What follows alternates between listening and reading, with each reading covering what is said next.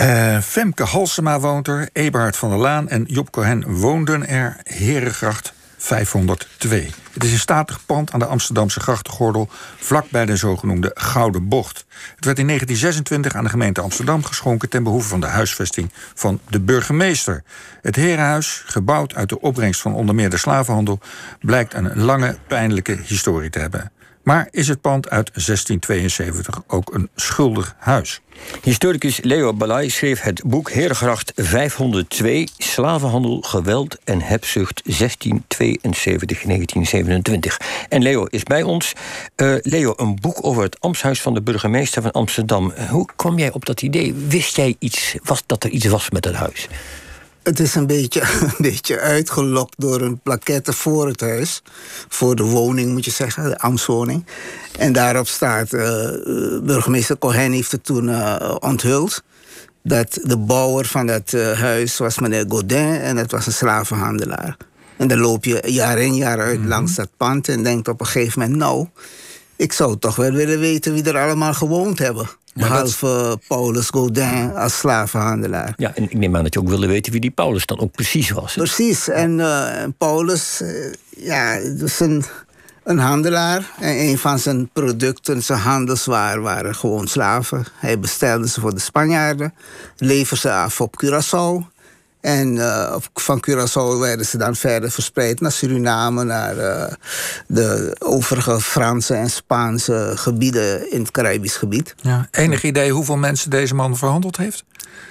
Nou, de, je, had een, je had een systeem, het heette de asientos. Dus de Spanjaarden die sloten contracten af met mensen om slaven mhm. te leveren.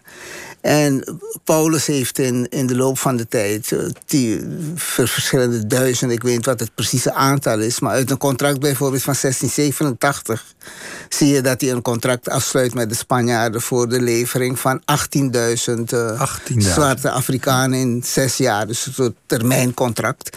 En uh, ze moesten dus elk jaar 3000 uh, eh, Afrikanen vangen of roven of overmeesteren. En naar Curaçao brengen en afleveren aan de Spanjaarden. En een deel werd dan weer uh, afgekeurd op Curaçao, want die waren dan uh, gebrekkig of uh, voldeden niet helemaal. Dus die werden dan van de lading afgeschreven en werden dan onderhands weer verkocht voor lagere prijzen naar andere handelaars. Ja. Maar goed, deze man is dus degene die het huis heeft laten bouwen. Ja. Uh, even, even voordat we verder praten over, want je hebt een boek geschreven, en natuurlijk altijd een boek over een huis. Hoe kun je iets saaiers dan dat kun je dus op aarde niet verzinnen, zou je denken.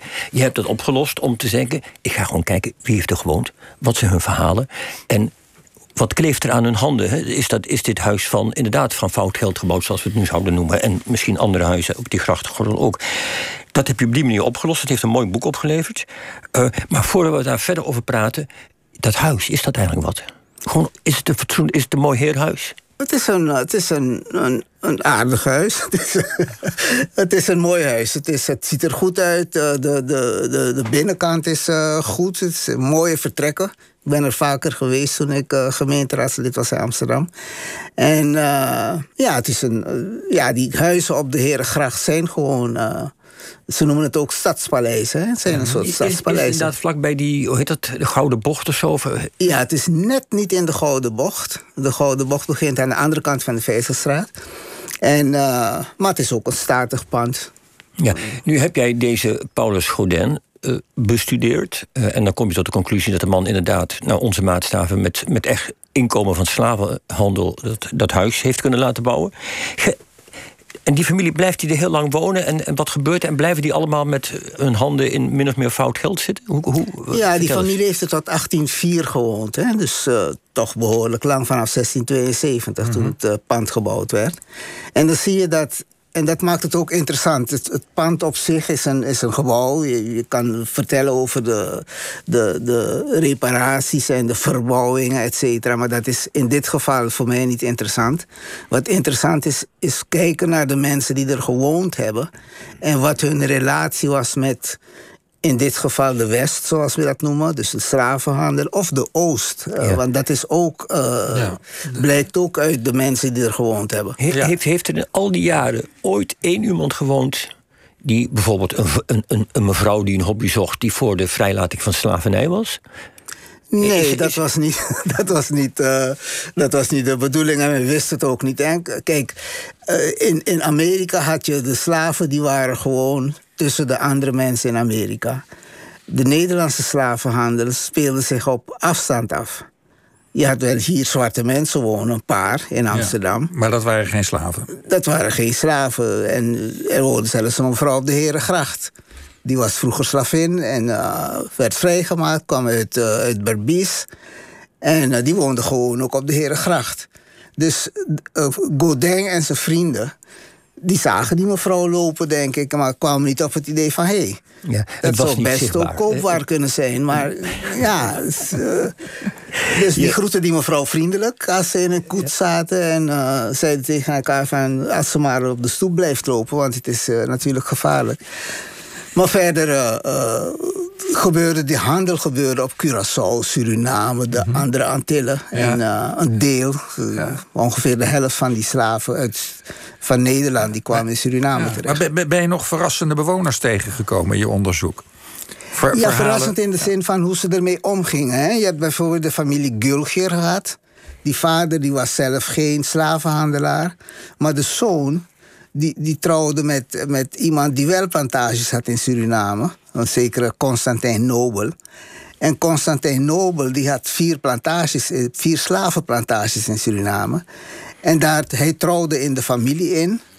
En vervolgens, uh, uh, het gekke is, die vrouwen die overleden vaak eerder hè, dan die mannen. Dus hij, die vrouw overleed, dus hij kreeg dat hele bezit.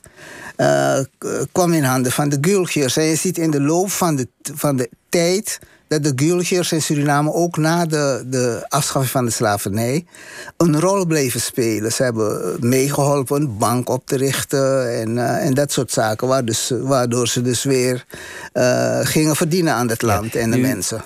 Nu schrijf jij veel over de West. Hè? En ook deze familie komt, is met, uh, gebonden aan de slavernij in de West. Maar als we een sprongetje maken, je zegt in 1907 wordt het huis gekocht door Jacob Theodor Kremer, die nog een paar jaar minister was. Wordt in het biografisch woordenboek uh, omschreven als een geslaagd Indisch planter en als redder van één drenkeling in Amsterdam. En jij schrijft over deze man, die heeft recht op een slechte pers, want er kleeft van allerlei ellende aan zijn handen. En die had dus ook dat huis. Wat, wat is er met deze man? Wat was er? Je kan het, je kan het lang of breed uitleggen. Kramer deugde niet. Laten we daarmee beginnen. Het was een, hij deugde niet omdat hij in, in Indië heeft gezeten en daar van alles heeft meegemaakt. De manier waarop mensen daar werden, werden mishandeld, uh, soms vermoord. En dan komt hij terug in Nederland en wordt dan minister. En blijft gewoon de Indische zaak, uh, de tabaksplanters met name op Sumatra. En uh, we weten van Heuts en dergelijke namen, die spelen daarbij een rol.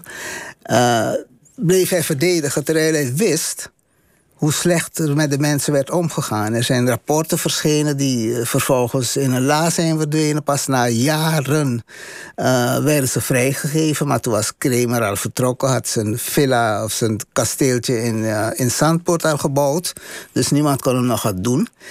En het, het, is, het is voor mij was het een, een eye-opener. Om, uh, je hoort de naam Kramer, het zegt je verder niks. Mm -hmm. Maar op het moment dat je erover voor deze man gaat lezen dan merk je dat, het een, uh, dat hij echt niet deugde. Dat was gewoon uh, uh, iemand die, die het niet nauw nam met de rechten van andere mensen. Ja. En dat is heel erg.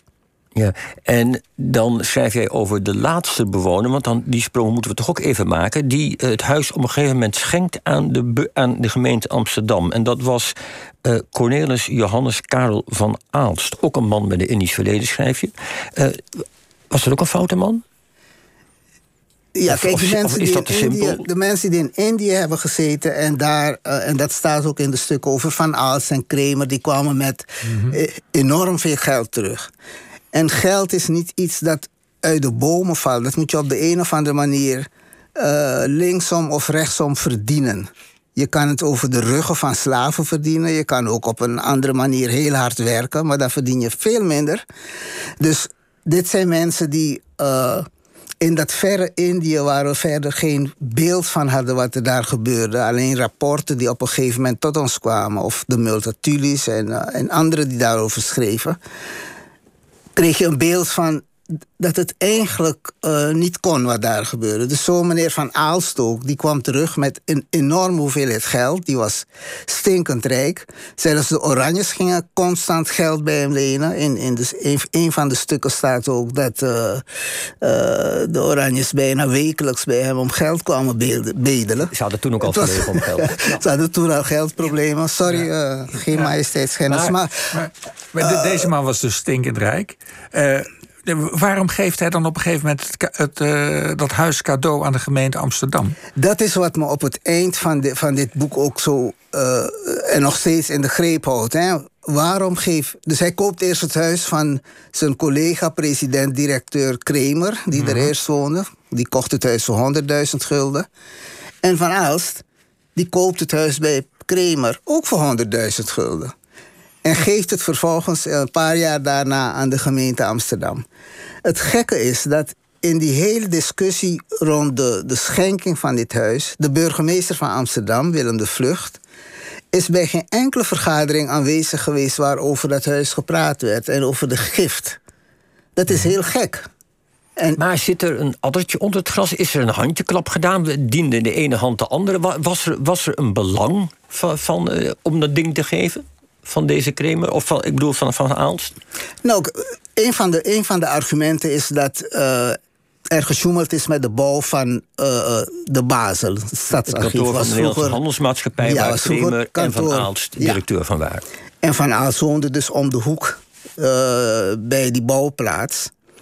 En de, de, de architect uh, die had als opdracht gegeven... in de Vijzelstraat mag je maar 21 meter hoog bouwen. Nou, de Basel is 35 meter. En men zegt... en dit boek ging over de bewoners... dus dat mm -hmm. ga ik nog een keer uitzoeken, dit, beloof dit, ik hier. Dit, men zegt dat die, die, die, die bouwhoogte, die overschrijding van de bouwhoogte...